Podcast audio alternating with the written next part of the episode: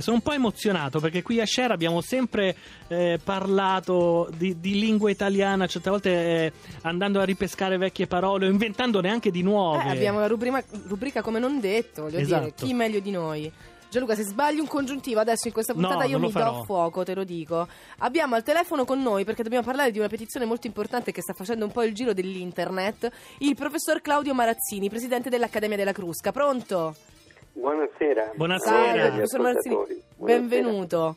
Allora, Grazie. abbiamo trovato in rete, partita da, eh, da Internazionale per volere di Anna Maria Testa, eh, abbiamo trovato questa eh, petizione che si chiama Dillo in italiano. Ci vuole spiegare cos'è prima di invitare tutti i nostri ascoltatori a mettere una firma? Sì, è un'iniziativa straordinaria con cui una, una donna che non fa la linguista perché eh, si occupa di tutt'altro, si occupa sentito il bisogno di eh, suscitare un, una reazione degli italiani di fronte all'eccesso di parole inglesi che effettivamente sta un poco tormentando eh, il, gli utenti della nostra lingua.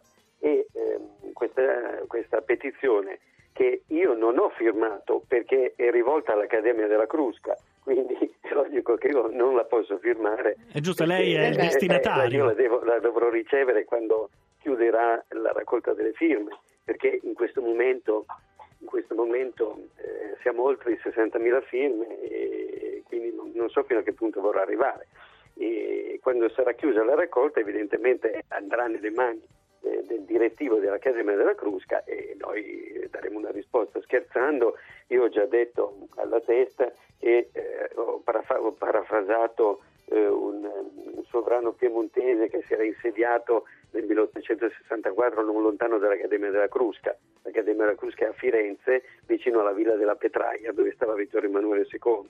E allora ho detto non siamo insensibili al grido di dolore che sale da ogni parte d'Italia, quindi senz'altro siamo molto colpiti insomma da questa reazione popolare.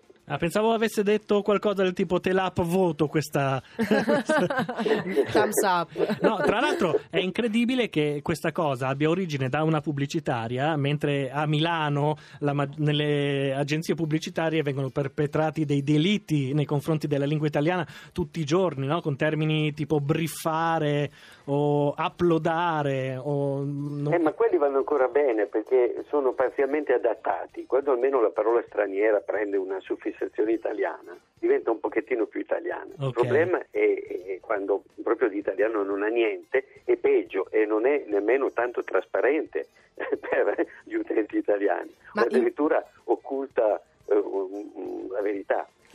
Che infatti, professore, l'appello di Anna Maria Testa parte esattamente da questa necessità, cioè quella di un reale bilinguismo. Non vogliamo che la lingua italiana resti una lingua arretrata e neanche rifiutare in maniera eh, così ottusa no, l'utilizzo di nuovi, di nuovi termini. Però se esiste già un termine, una parola per dire una cosa in italiano, ma perché impoverirla così? Appunto, eh, infatti tra l'altro c'è un pericolo che la, la testa metteva in luce, c'è il pericolo che in alcuni casi l'utente italiano impari prima la parola straniera di quella italiana. E facevo un caso interessante che eh, voi vi occupate di, di, di, rete e di informatica nella trasmissione, quindi forse eh, è interessante nominarlo. Il caso di una parola come buffer.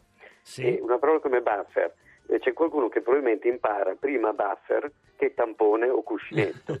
E, e, non gli viene nemmeno in mente che si possa dire così, cioè dice ma in italiano si vede non si può dire. E invece no, tra l'altro a volte c'è l'illusione che il termine inglese sia assolutamente tecnico, assolutamente univoco, ma non è vero perché poi in inglese buffer si usa nell'informatica ma si usa anche nel, nella medicina, nella scienza, tamponi in tutti i sensi. E così come in italiano. Quindi molte volte anche quella apparente sicurezza della parola inglese è illusoria perché eh, siamo un po' troppo esterofili, ecco. Dottor Martini, noi siamo molto d'accordo, io e Daniela firmeremo personalmente la cosa perché ah, esatto, è, è, una delle nostre battaglie e invitiamo tutti i nostri utenti a firmarla e intanto grazie anche del lavoro che fate, tra l'altro. Eh, grazie a voi di, di questo ringraziamento. A presto, professore, grazie ancora. Grazie, arrivederci. arrivederci buonasera.